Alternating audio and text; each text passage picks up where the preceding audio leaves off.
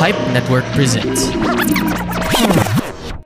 Mainit na diskusyonan, Masarap na kwentuhan malinamnam na usapan, at nakakagising na balitaktakan. parang kape lang. My name is Jeff. And I'm Weya Angeline Join us in our conversations at Coffee na Lang Dear Podcast.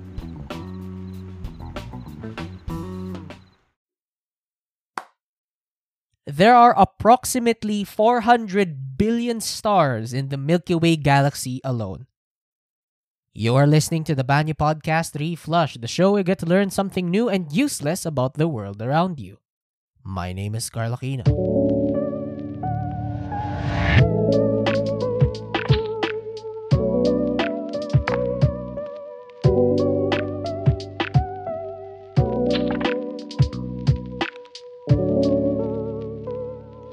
All right. We here at the Banyu Podcast Reflushed are no stranger to talking about the cosmos and the stars above our world. Ilang beses na tayo nakapag-discuss tungkol sa mga ganyan. Pinag-usapan na natin ang tungkol sa mga scientists na nag-contribute sa space race. We have talked about astronauts and even the failed ano, failed space race entry of the Zambian space program. We have discussed all of that. However, in today's episode, although we're going to talk about the stars once again, ibang aspect naman ang pag-uusapan natin. Before, we have discussed some things about astronomy and cosmology. Today, we are going to be talking about its older, edgier, and less scientific brother, astrology. Now, with regards to my astrology and zodiac, uh, as far as I can tell, early January baby kasi ako. So, throughout my life, I've, lo- I've known that I'm a Capricorn. But that's it. I'm not always subscribed kasi sa mga zodiac and astrology na ganyan. I personally do not believe it. I mean, you can believe it what you want. But astrology ain't no Hogwarts house for me, man. For me, mas legitimate ang Hog- Hogwarts house. I'm a Ravenclaw, by the way. And a few years ago ko lang din nalaman na meron pa nung rising, uh, rising sign, sun sign, moon sign, yung mga ganyang signs na ganyan. Ako, alam ko lang Capricorn ako and that's it. Yun lang yun kasi hindi talaga ako nakasubscribe dyan. And for some others, they are really invested with astrology. So what is astrology? Kung hindi mo pa napapansin, astrology is one of the many known types of divination. It's reading the future or your fate based on the movement of the planets and the stars above us. The name came from two Greek words, astron meaning star and logia meaning the study of. And even though medyo magkatunog sila, one shouldn't be confused with astrology and its younger brother na astronomy. Uh, astronomy is the scientific study of the cosmos, and the stars and movements and all that jazz.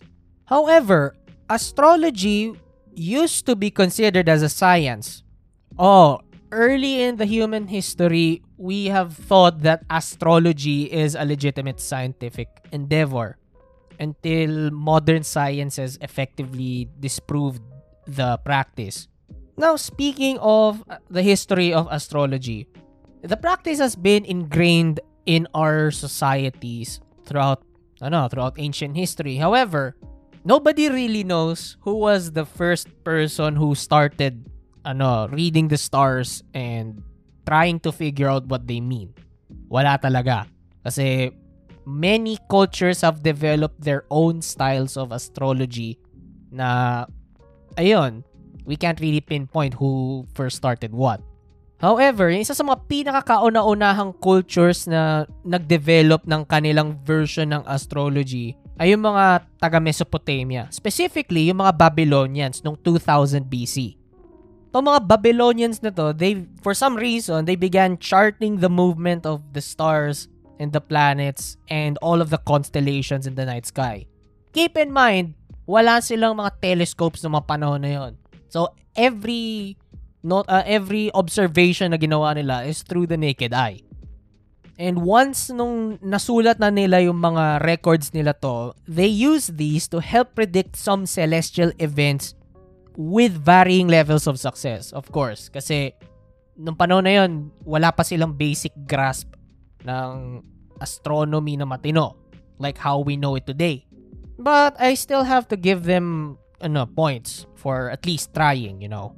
And tried they did kasi by 1600 BC, the Babylonians already had a comprehensive reference called the Enuma, Anu, and Lil. Itong Enuma, Anu, and Lil na to ay isang series ng mga clay tablets with over 7,000 recorded ano observations ng signs and symbols sa night sky. The tablets mostly contained mga predictions nila para sa isang good harvest or mga references kung gaano katagal ang magpagiging hari ng current na monarch nila and all of that nice stuff kasi doon lang nagsisirculate yung culture nila, yung pangailangan nila sa ano, sa magandang ani. No, kaya yung sa culture nila, yun lang talaga kasi yung kailangan nilang makita sa future ng ano, based sa nakikita nila sa night sky. Pero kahit na alam natin na 7,000 yung recorded na ano, na signs and symbols and ano, interpretations na dito sa clay tablets na to, majority of the text is still unknown even to us today sa current year. Ewan ko, baka marami lang talaga mga records na na lost to history na. And then centuries later, the ancient Egyptians came into being and came into power and they too have developed their own astrology. Most likely na na-impluensyahan sila dun sa mga astrology na ginawa ng mga Babylonians. Meanwhile, on the other side of the planet, we have India and China developing their own ways of astrology. Itong India pa nga eh, medyo may, connect, may connection pa dun sa Mesopotamian astrology. Kasi some of their methods are borrowed, if not influenced, by the Babylonians and the Mesopotamians. Ngayon, bagot natin ipagpatuloy itong episode na to, I just wanna put some ano barriers on what we're going to be discussing. Dahil napakaraming mga cultures ang nag-develop ng kani-kanilang mga astrology and zodiac symbols, this episode is only going to focus yung zodiac and astrology ng Western astrology from here on out. Kasi apparently, besides the Western and the Chinese astrology, kahit mga Native Americans, meron silang sarili nilang zodiac symbols and zodiac signs. So, para maging mas understandable ang episode natin ngayon, we are just going to be talking about Western astrology from here on out. Okay? Sige. And since nandito na rin naman tayo sa usapan ng mga zodiac, let's discuss it right now. Ngayon, itong zodiac, it's basically this region sa night sky kung saan may makikita kang series ng constellations. Nandito rin yung apparent na annual path ng ng araw. Basically, as the as the sun moves across the sky, makikita mo yung mga constellations na nandun. The name zodiac also came from the Greeks. It's essentially based on zodiacos kiklos. These are two ano, two Greek words meaning circle of little animals. However, medyo misnomer to kasi even though it's called the circle of little animals, the zodiac is a series of 12 constellations represented yes by animals, but some of them are not animals.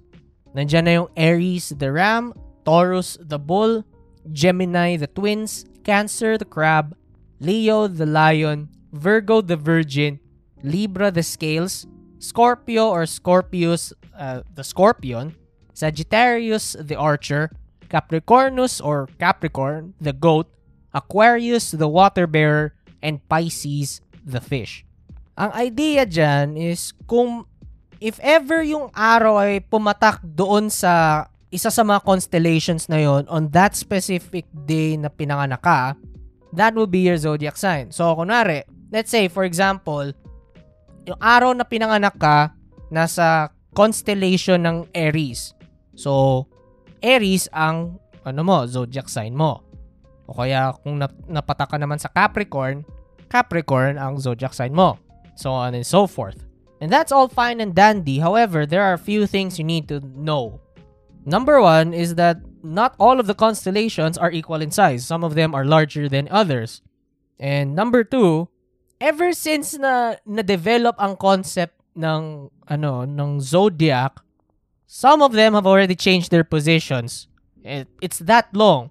There's this idea kasi ng procession and ev- ano the constellations move ever so slightly throughout thousands of years.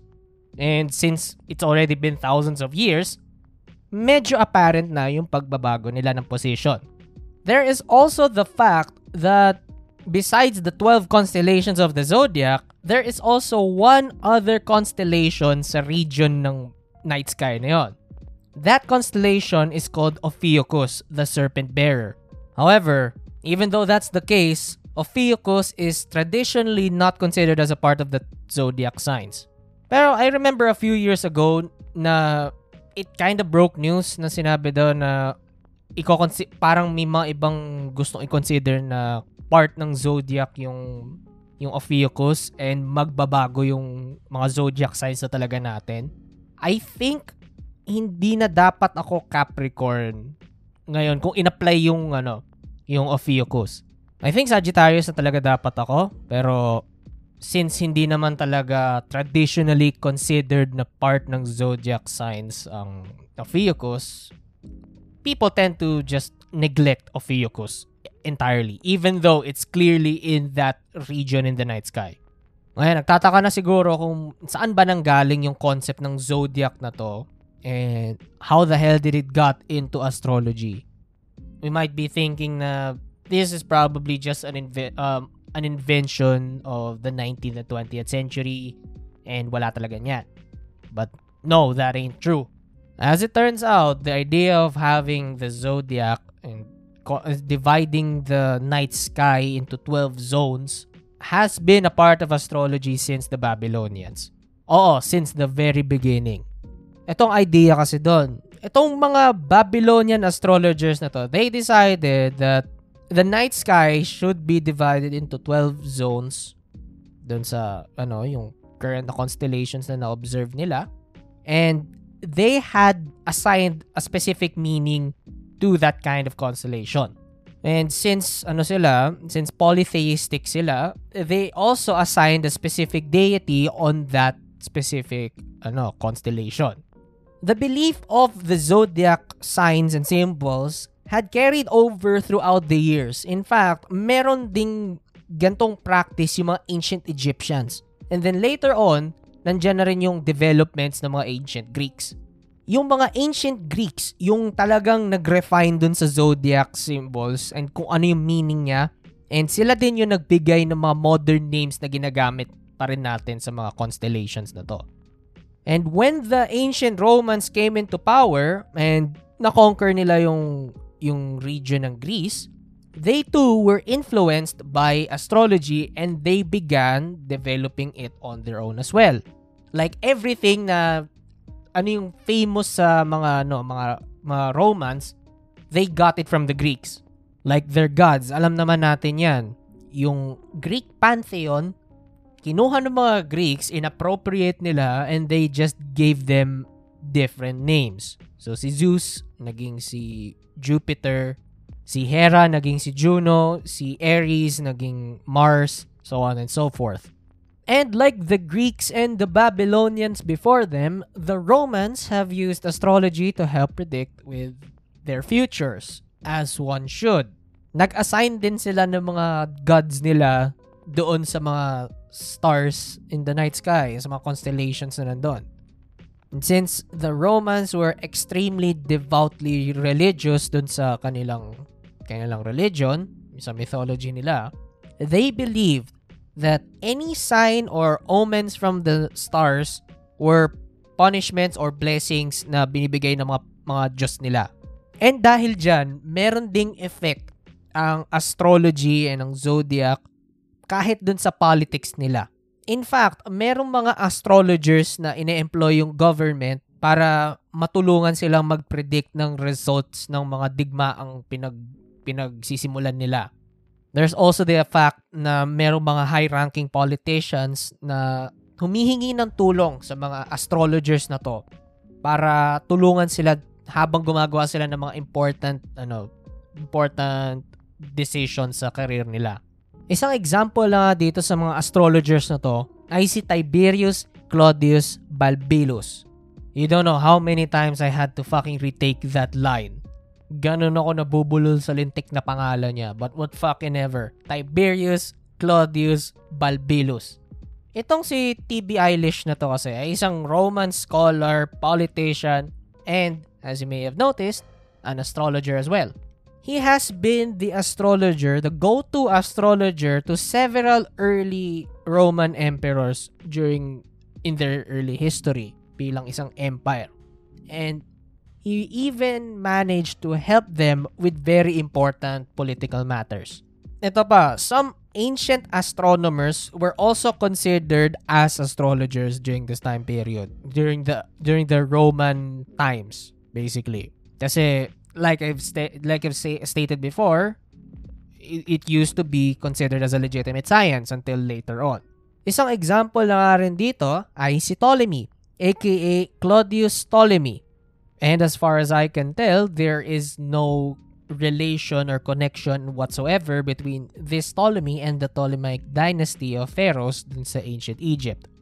But anyway, Ptolemy has been considered as one of the most influential Greek astronomers during his time. His scientific discoveries and works has helped shape the science later used by the Byzantines, the Muslims, and even the Western Europeans. Ganon katindi ang impact niya pagdating sa science. One of the most well-known works ni Ptolemy ay yung The Almagest.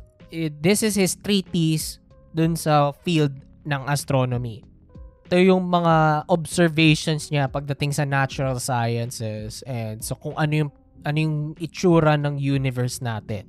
Dito niya rin nilagay yung mga theories and observations niya para i-support ang isang geocentric model. The geocentric model is the idea that the Earth is the center of the universe and everything revolves around it. So, the sun, the moon, the stars, the other planets, sila yung umiikot sa atin. And that's why the geocentric model is also known as the Ptolemaic model. Ngayon, the Almagest is so influential na ito yung ginawang basis ng astronomy for hundreds of years after his ano after his time period or era. It's been used throughout the Middle Ages. And yung mga ideas na nilagay ni Ptolemy dito sa The Almagest ay umabot hanggang sa early Renaissance period. Ganon siya katagal na ginawang reference and basis. And it all changed nung na-discover lang nila yung heliocentric model. Yung sun ang nasa gitna ng solar system. Ngayon, balik lang tayo kay Ptolemy. While he was working on the Almagest and he's writing his treatise on astronomy, Ptolemy also wrote the Tetrabiblos or four books in Greek. It's also known as the Apotelesmatica. Now, para mas madali yung pronunciation ko, I'll just call it the Tetrabiblos. Okay? Ang hirap i-pronounce ng Apotelesmatica kasi. But anyway, ano ba tong Tetrabiblos na to? Ito yan. Kung ang Almagest ang pinaka-influential na work ni Ptolemy pagdating sa astronomy, yung Tetrabiblos naman yung pinaka-influential work niya pagdating sa astrology. This is where you may find his teachings pagdating sa basic principles and techniques ng astrology and other observations na ginawa niya. Ngayon, kahit na ganito ka-influential ang ang astrology pagdating sa field ng sciences and no, ano, pag-observe natin sa natural world at sa natural phenomena, there were some doubters like all other fads that have come and gone throughout the history of humanity. One of the most well-known anti-astrology people was Cicero. Cicero is this Roman politician, philosopher, orator, writer, and all of this intellectual stuff. He's done it all sa ancient Rome. He mainly believed that this astrology thing is just way too unreliable and hindi natin siya matetest. And it mainly relied kasi sa mga vague descriptions and predictions kaya siya allegedly na accurate. May naniniwala din siya na medyo delikado din daw ang ano astrology pagdating sa sa society as it as a whole. Kasi he believes that by believing in astrology, people may remove any sense of taking any responsibility para sa mga actions na pinaggagawa nila. So parang naisip niya yung mga tao, pag nagkasala o kaya may ginawang krimen, sasabihin niya, ah, kasi Scorpio kasi ako. Ha ha ha, it's just a quirky, quirky aspect of me. Yung parang nagnakaw ka ng tinapay, ah, kasi Capricorn ako, that's what we do. Parang ganon. Parang hayahay na ang buhay, bahala na si Batman. Cicero is also a staunch believer that humans have the power to change their own destinies and they shouldn't rely on what the stars are you know, saying. However, despite all of these, naniniwala pa rin si Cicero na yung pag-practice ng astrology, meron sigurong potential na use pa. Especially pagdating sa pag-predict ng mga natural phenomenon or celestial movements, all that jazz. Kaya, ayun. However, regardless ng lahat ng criticism na ganyan, there are other more critics of astrology na hindi ko na may lalagay dito para concise ang episode natin astrology just retained its relevance. And tulad ng sinabi ko kanina, it's also re- ano, ginagamit pa rin siya as reference even throughout the Middle Ages and early Renaissance. However, all good things must come to pass and marami ng pagbabago ang kailangan mangyari. And dahil nagkakaroon na rin ng mas maraming scientific knowledge ang mga tao, discoveries are being done left and right, astrology slowly grew out of favor sa scientific community until inevitably it has been demoted into a pseudoscience. Parang graphology lang or phrenology. Graphology is the study of ano, psychology pagdating sa handwriting. And phrenology yung sa psychology naman pagdating sa structure ng skull ng tao. However, even though astrology has already been demoted as a pseudoscience, that doesn't mean that people had stopped believing on it altogether. Ang dami pa rin mga naniniwalang mga tao pagdating sa astrology. In fact, about 30% daw ng mga Americans today ay naniniwala pa rin pagdating sa astrology. Most of them medyo religious, or sure, some of them are atheistic, pero there's still a chunk of people sa population na naniniwala sa astrology. Sure, US lang. Pero what's to say na that number won't fall pag kinonsider na natin ang lahat ng mga tao sa mundo. It's still a huge chunk. Anyway, before we wrap this episode up, I wanna tell you a little story na related sa zodiac symbols. Ito yan. Nung 2009 kasi, there was this little webcomic na ni-release online called Homestuck. This webcomic was created by this fine gentleman named Andrew Hussey and it has a very, very, very complicated, convoluted plot. Pero I can summarize it as the story about a boy and his friends playing a game. Homestuck ran from April 13, 2009 until April 13, 2016. Ngayon, why am I saying this? Kasi ganito yan.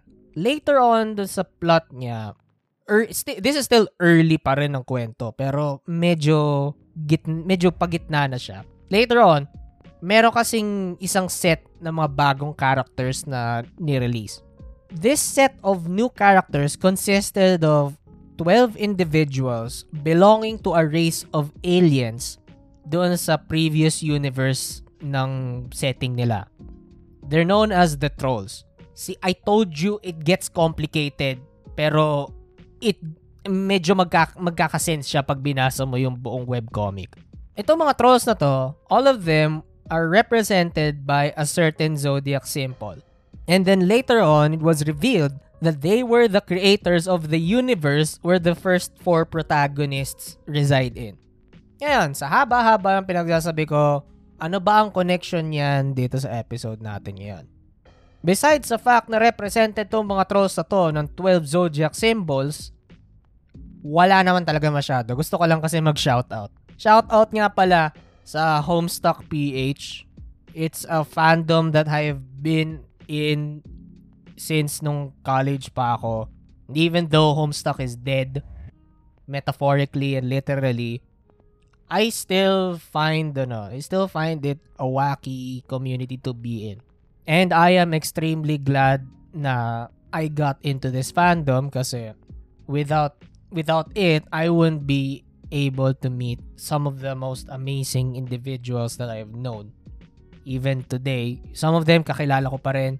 Some of them medyo hindi ko na sila kausap pero regardless, I still enjoy seeing their posts on my timeline. Kasi we we formed the bond kasi dun sa fandom na yun dati. And sometimes the admins of the Facebook group uh, they organize meetups sa iba't ibang mga locations sa sa NCR and and I often go there and I get to meet some of their members. Naging kaibigan ko din sila. Sometimes sumusulpot sila sa sa mga conventions, nakikita ko sila, they're on cosplay, and sometimes I wear Homestuck related t-shirts. And even though Homestuck has been dead since 2016, we don't talk about Homestuck 2 and yung mga yung additional na content na ni-release nila, we don't talk about that kasi yun yung parang Boruto ng ng Homestuck, yung cursed child ng Homestuck. Despite all of that, for some reason, my reputation still precedes me. Oh, some of the old Homestucks still recognize me sa mga conventions kapag naka ano ako, naka Homestuck t-shirt ako pag pumupunta sa mga conventions. And it's nice. Kasi Homestuck has been an integral part in my teenage and early adult years. Which is nice. Kaya yun, shout out sa Homestuck PH. Good group, best family, and see you guys around whenever may conventions or ano. And if you ever see me, don't be a stranger player hater. Just talk to me, nakita nyo ako. Kung may pera ako, I'd makikita nyo ako sa mga conventions. If you see me in a Homestuck shirt, just give me a holler. And that wraps up our episode about the zodiac and astrology as a whole. So, kung nagustuhan mo tong episode na to, you know what to do. Please like, share, rate, and subscribe to the podcast. Follow us on our Facebook, Instagram, and threads at Stories and Podcasts. Kung may idea kayo or topic na gusto nyo i-cover ko para sa isang future episode, please message me on the page or you can email us at storiesandpodcasts at gmail.com. If you want to support the show in a more personal way, you could consider donating via Gcash, PayPal, or Coffee. The links are in the description down below. Lastly, mapapakinggan ang The Bani Podcast Reflushed and The Carl Aquino Experience Requiem sa Spotify at sa kahit anong podcast app na ginagamit nyo. Once again, this is your host, Carl Aquino signing off. See you, Space Cowboy, on the next episode.